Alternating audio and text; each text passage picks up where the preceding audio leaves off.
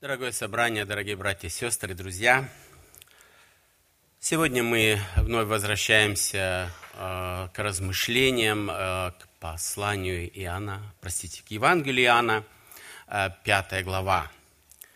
Э, последнее время мы размышляли о, о власти Сына Божия.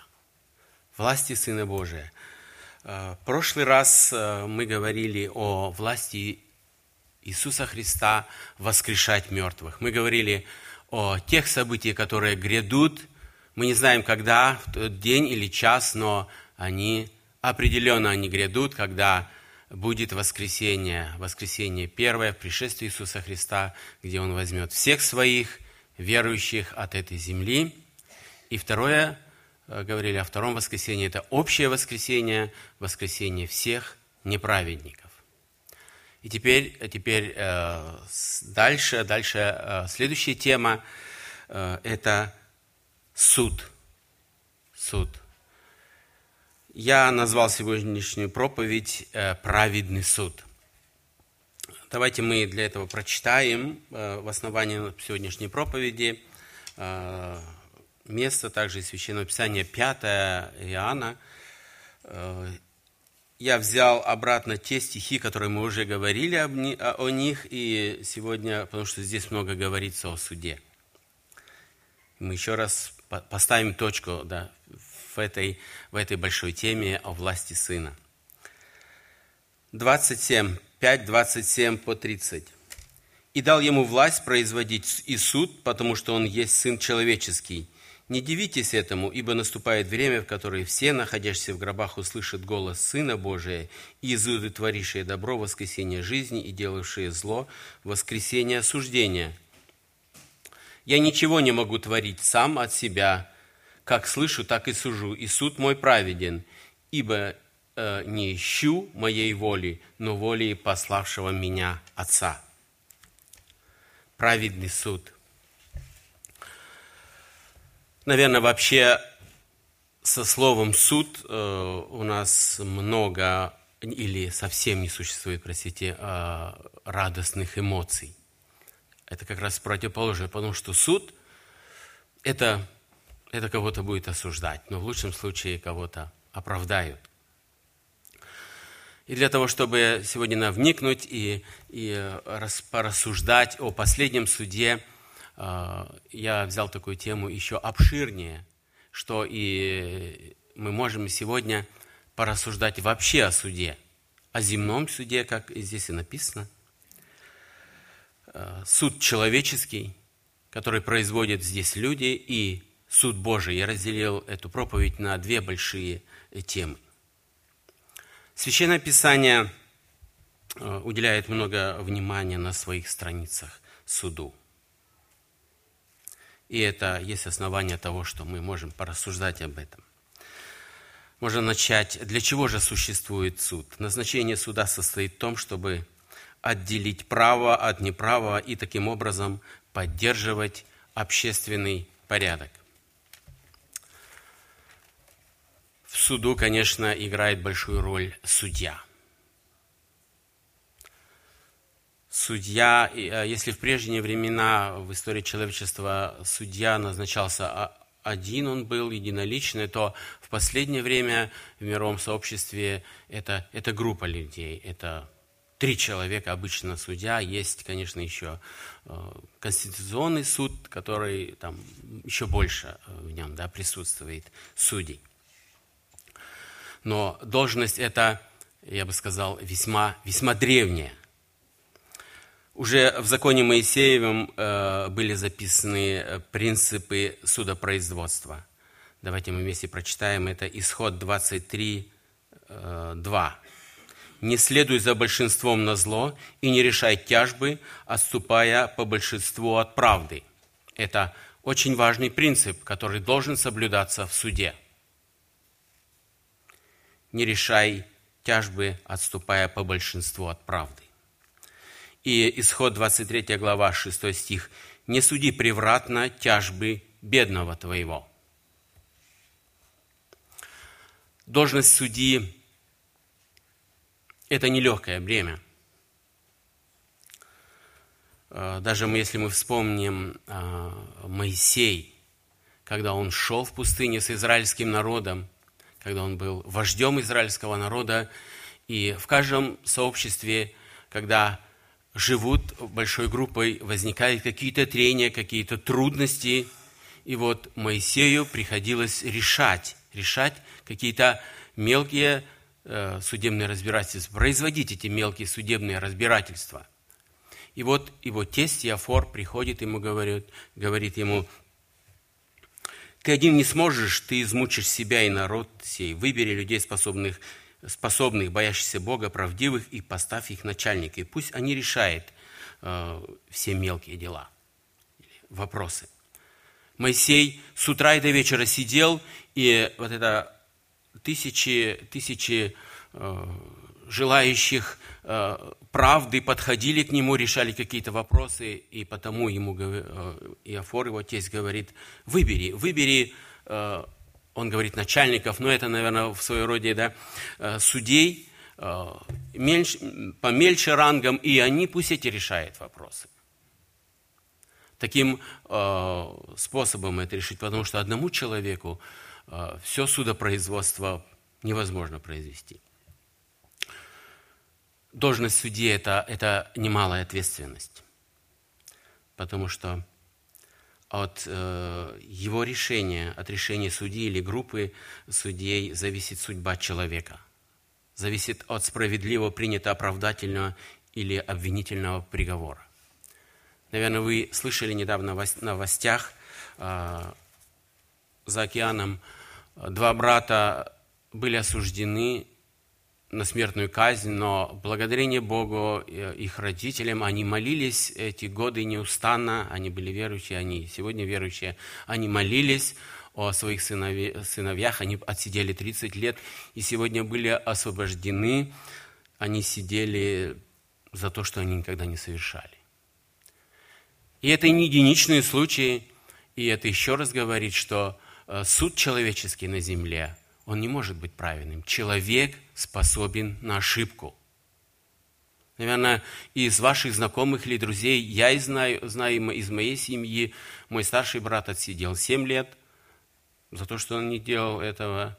Э, ну, я думаю, сегодня можно много примеров приводить, но самое важное, что действительно человек – это не Бог.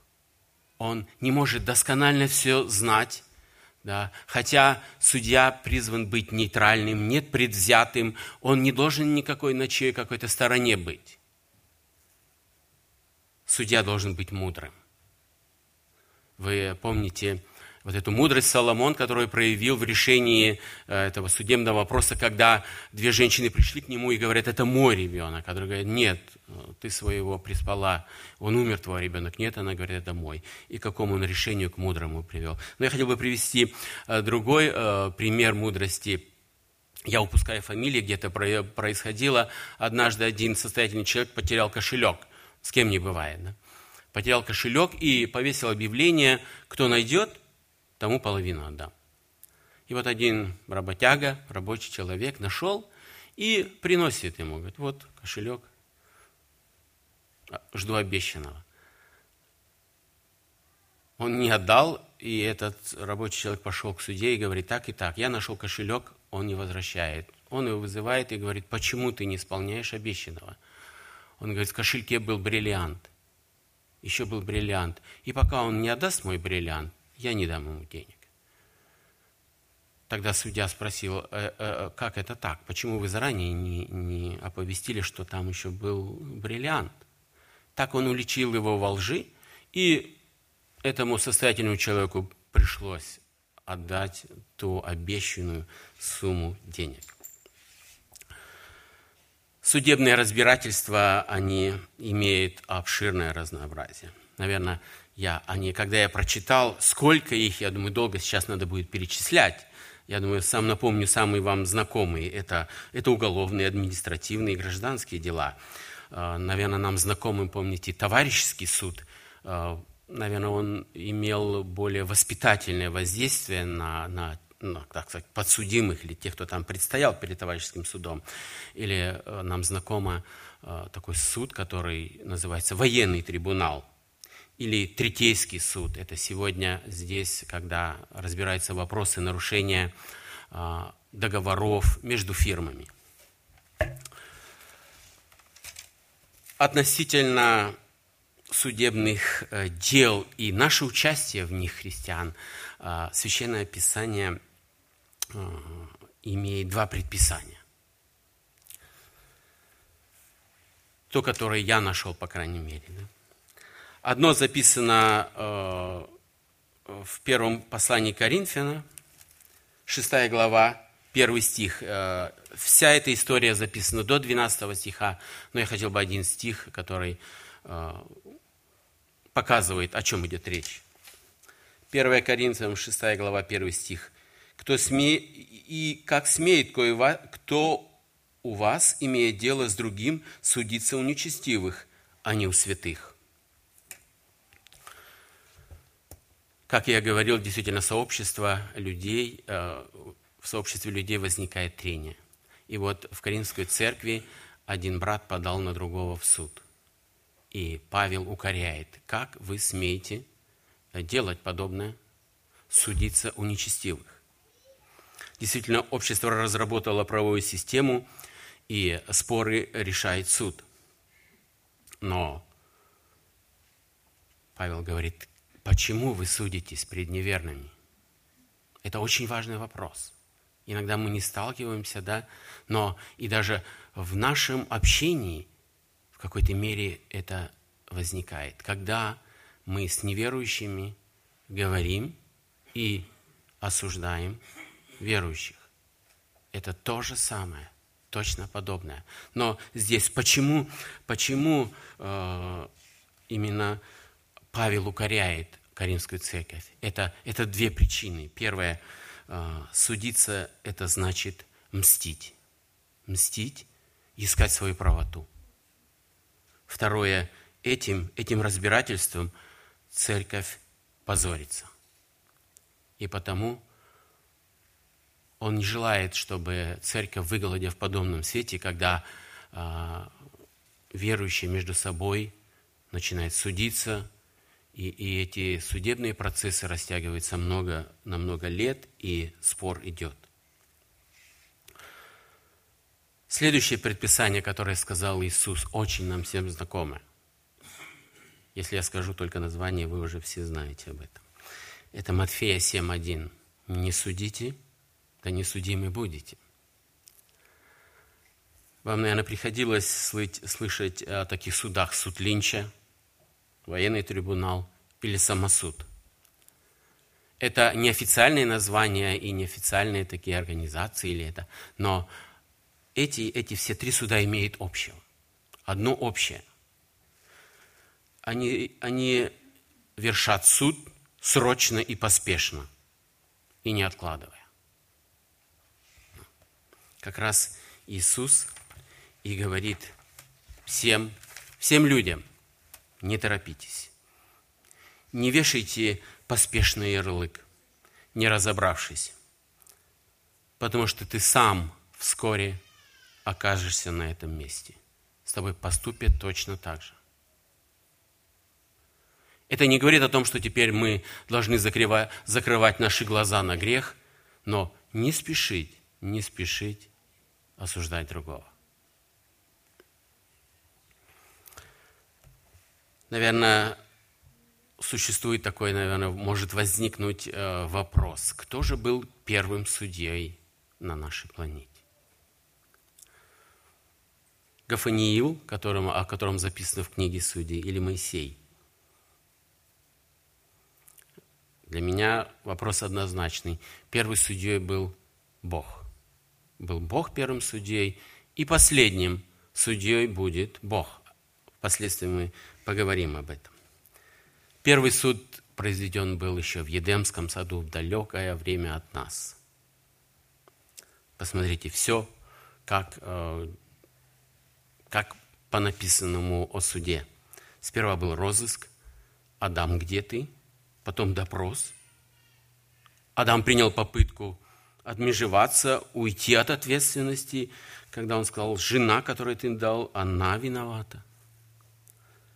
Но это был первый суд, и а, приговор, приговор, который вынес Бог, он записан а, в книге Бытие, 3 глава, с 14 по 19 стихи. Приговор звучал однозначно. Высылка из Эдема. И последствия, которые сегодня мы еще несем вместе с вами взяты. Это был первый суд над грехом, над, э, наруш, над нарушением нравственного закона самого Бога. Следующее разбирательство, которое записано в Писании, это уже имело уголовную подоплеку. Родители были шокированы. Старший сын убивает младшего. Адам и Ева, несомненно, э, очень сильно переживали, и они сознавали свою вину. Это они были родоначальники греха, который стал распространяться так интенсивно по земле. Он начал свое убийственное действие. И когда мы читаем э, вот этот разговор э, Бога с Каином, действительно мы видим и, и приговор, и все-все, все, все вот эти нюансы или тонкости судебного разбирательства. Мы переходим э, ко второй части, э, к размышлению о, о Божьем суде. Люди, сотворенные Богом, обладают моральными качествами, и они ответственны за свои поступки. И праведный суд Божий – это отклик на деятельность человека. Чаще всего э, люди понимают в отрицательном плане суд. Это наказание за нарушение заповедей. Это наказание. Но вера в неизбежный суд – она никогда не подвергалась сомнению в истории человечества, ни в каких религиях. Все знали, что суд предстоит. За все придется отвечать. И Писание нам открывает э, свет на суды э, в Ветхом Завете. Я буду перечислять такие только имена, и вы сразу вспомните, да? Это потоп. Бог наказал, произвел суд. Вавилонская башня, Содом и Гоморры, израильтяне в пустыне, Вавилонское пленение – это в Ветхом Завете. В Новом Завете есть подобные. Может быть, не такие объемные, но они всегда существуют. У Бога есть проблема с людьми, и ему приходится воспитывать, воспитывать э, людей.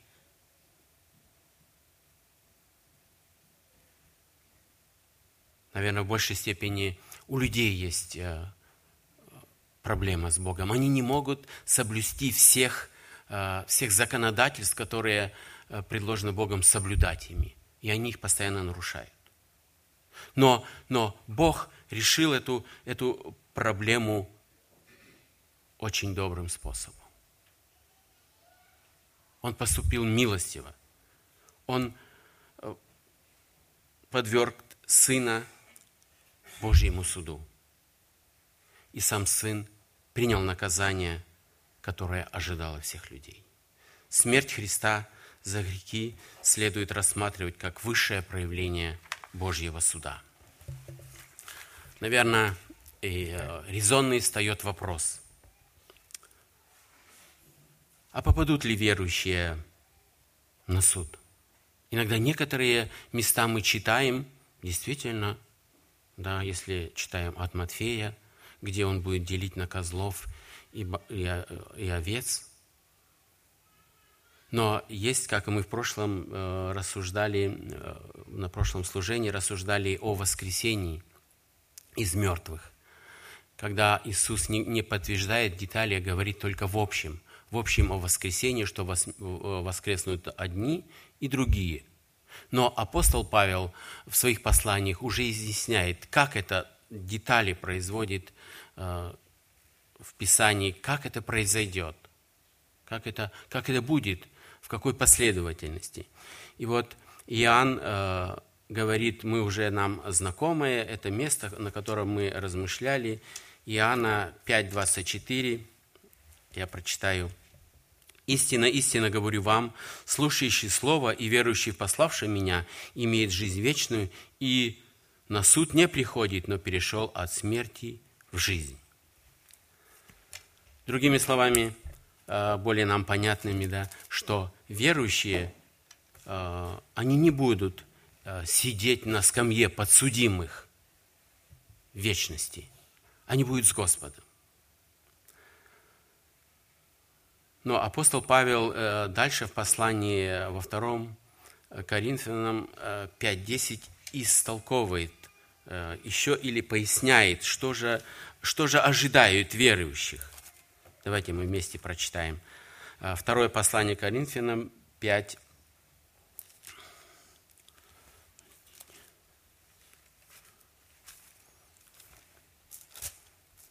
пять десять. Это он говорит о верующих. «Ибо всем нам должно явиться пред судилище Христова, чтобы каждому получить соответственно тому, что он делал, живя в теле, доброе или худое». Здесь э, апостол Павел говорит не о, о, о спасении или о наказании, но здесь он говорит о награде. Всем нам должно явиться пред судилище Христова. Когда это произойдет? Священное Писание э, не говорит о нам, каком, когда, в точный момент, когда это произойдет. Может быть, э, в вечности, когда перед общим судом или еще раньше – или при нашем вознесении, тогда, когда мы все э, будем у Господа, тогда это произойдет судилище, когда Господь будет раздавать награды. И здесь э, награды это будут по делам. Да? Сама э, вера, э, вера в, в Бога, это не означает э, уверовать и больше ничего не делать. Она не способствует лености. Она, она побуждает к труду. И слово, переведенное как э, худое в русском языке, в греческом, это, это пустое.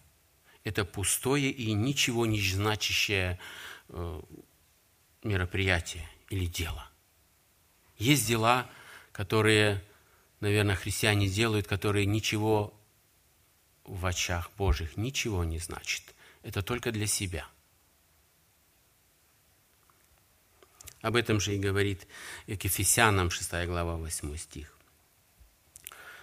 Но и в награде э, Господь сказал еще одно условие, которое записано в Матфея 6.1. Я прочитаю э, в современном переводе, который сказано – не выставляйте ваши праведные дела на показ. Мы видим в этом, смотрите, не творите милости вашей пред людьми с тем, чтобы они видели вас, иначе не будет вам награды от Отца вашего Небесного. Если, если это э, дело делается для того, чтобы удивить кого-то или показать себя – то награды не будет. Или мы сделали доброе дело, но желаем всем рассказать, чтобы весь свет об этом знал. Ну или минимум ближайшие, да, кто живет со мной, или церковь, то награды уже не будет за это. Двойной награды не будет. Она или здесь от людей, или от Господа там, в небесах. Мы подошли э, к одной из самых э, впечатляющих да, тем. Это тема будущности людей, которые при жизни не желали знать Бога и посвятили самим себе. Апостол Иоанн в Откровении описывает последний суд, как он называется, у Великого Белого Престола. Давайте вместе откроем это 20 глава э, Откровения с 11 по 15 стихи. Откровение 20, 11, 15. «И я увидел, и увидел я великий белый престол и сидящего на нем, от лица которого бежало небо и земля, и не нашлось им места.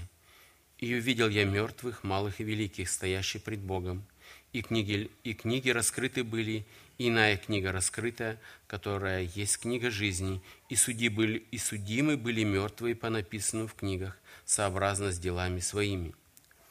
Тогда отдало море мертвых, бывших в нем, и смерть и ад отдали мертвых, которые были в них, и судим был каждый по делам своим. И смерть и ад, поверженный в озеро Огненное, это смерть вторая. И кто не был записан в книге жизни, тот был брошен в озеро Огненное.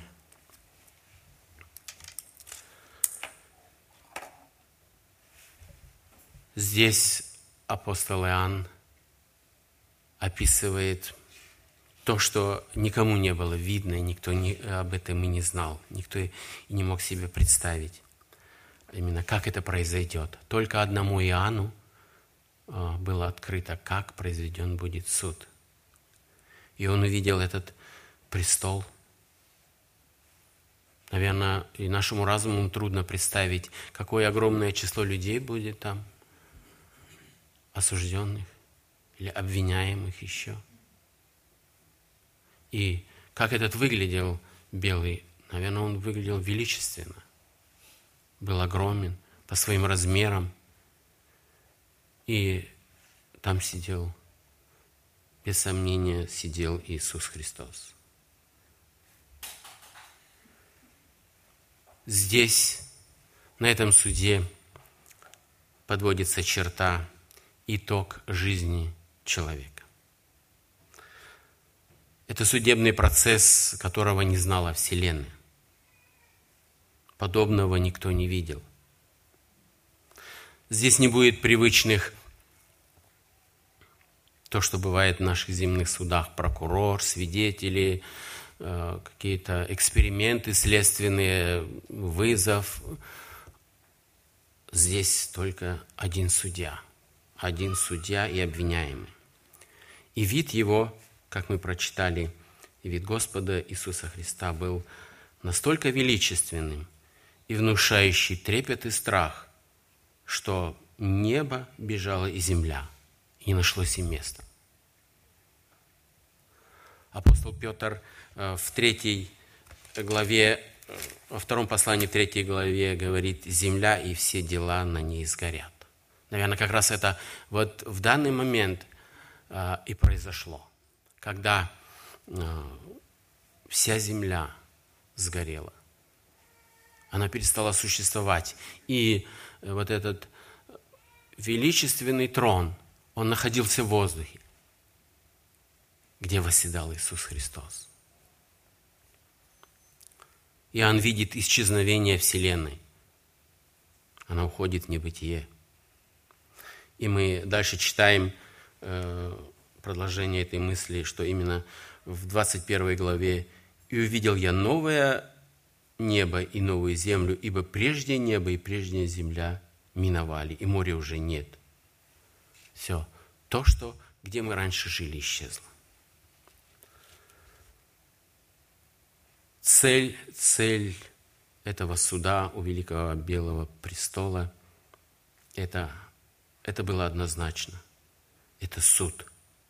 Суд, суд над, над мертвыми. Интересно, да?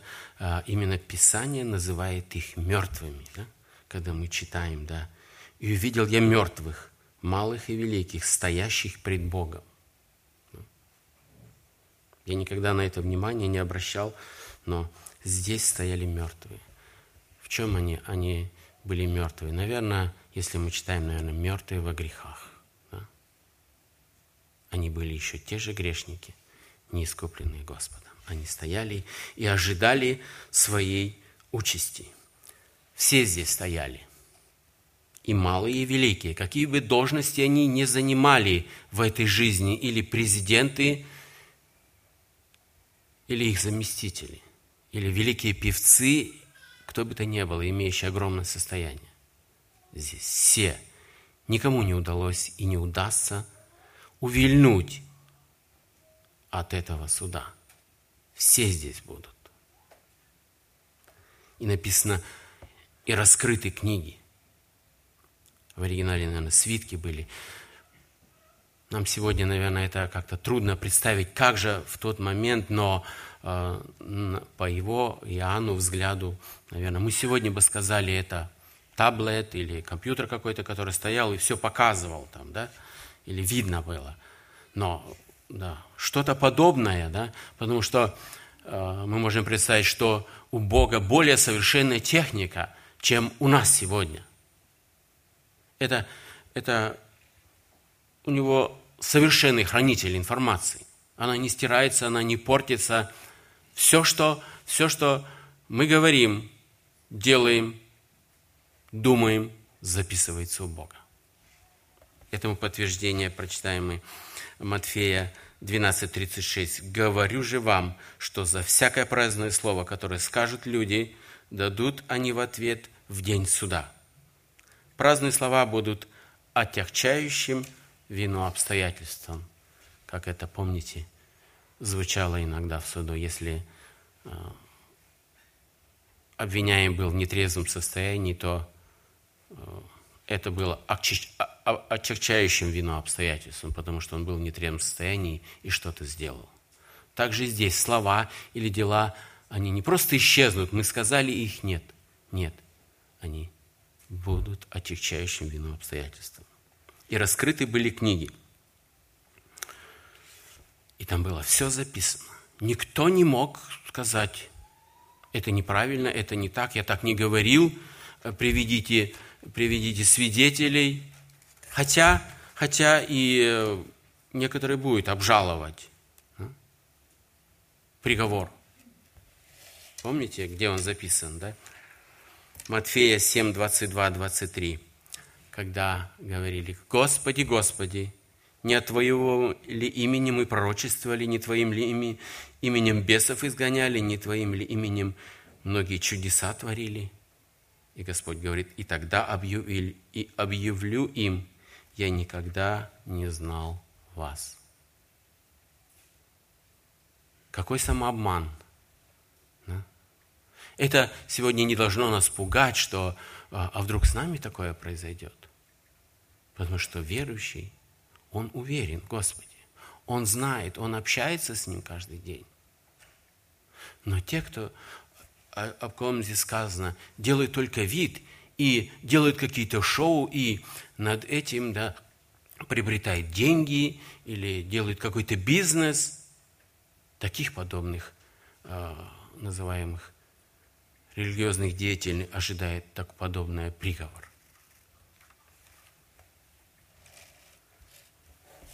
На суде, на праведном суде Бога пред Великим Белым престолом прольется на свет все. Все, что люди пытались скрыть.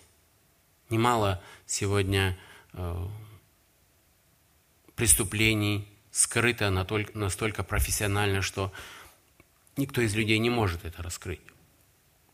И многие вещи так и остались забытыми.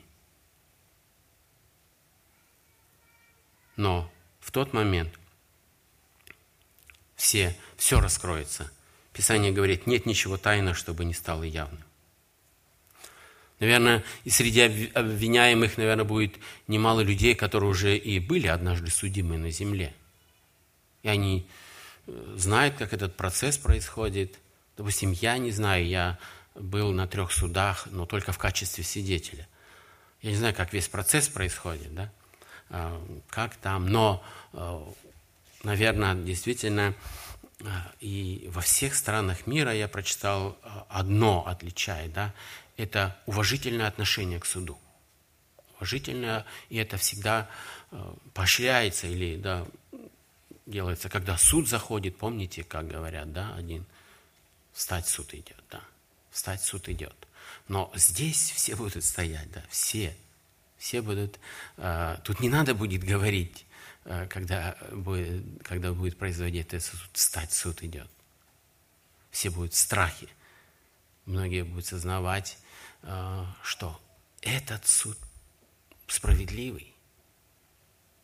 Почему, почему сегодня грешники, когда умирают, так страшатся смерти?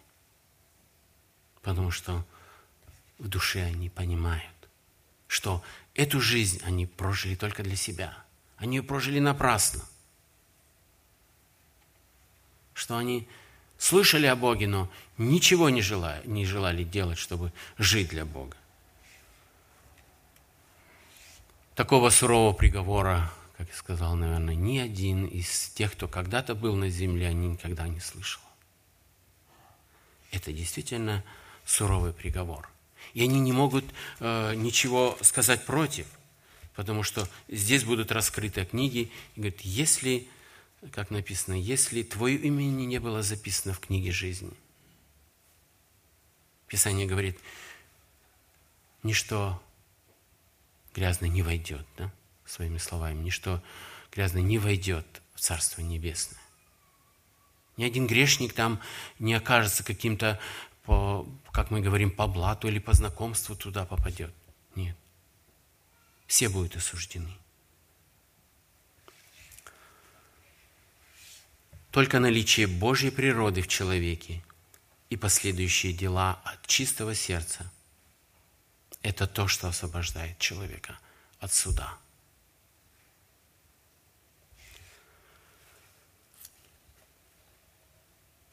Пригор приведен в исполнение. Нам трудно представить, э, как там будет, что такое озеро, горящее серою, как там, какие боли будет испытывать человек. Мы можем только в этой жизни, если мы обожжем свою руку, мы можем только частично себе представить, как это будет. Но этот будет приговор окончательный и обжалованию не подлежит. Второго шанса для э, людей, которые хотели бы увидели все это и хотели бы исправить, я обязательно стану лучше, я обязательно буду делать то и то. Когда снова э, появлюсь на этот свет. Помните обещание, вот слышали сегодня обещание Николая – вы знаете, к сожалению, мы уже много, я в своей жизни много слышал таких обещаний. Я обязательно приду. А? Вот только будет у меня второй шанс. Я обязательно сделаю то и то. Но так и оставались обещания пустыми. Писание не оставляет сомнений, что наказание будет вечным. Только, только две судьбы это блаженство с Господом или вечная разлука с Богом и пребывание в озере Огненном. Третьего нет. Сегодня мы, слушая слова, эти, эту информацию, э, как мы ее воспринимаем? Для чего нам эта сегодняшняя информация? Какая польза? Что мы больше знаем.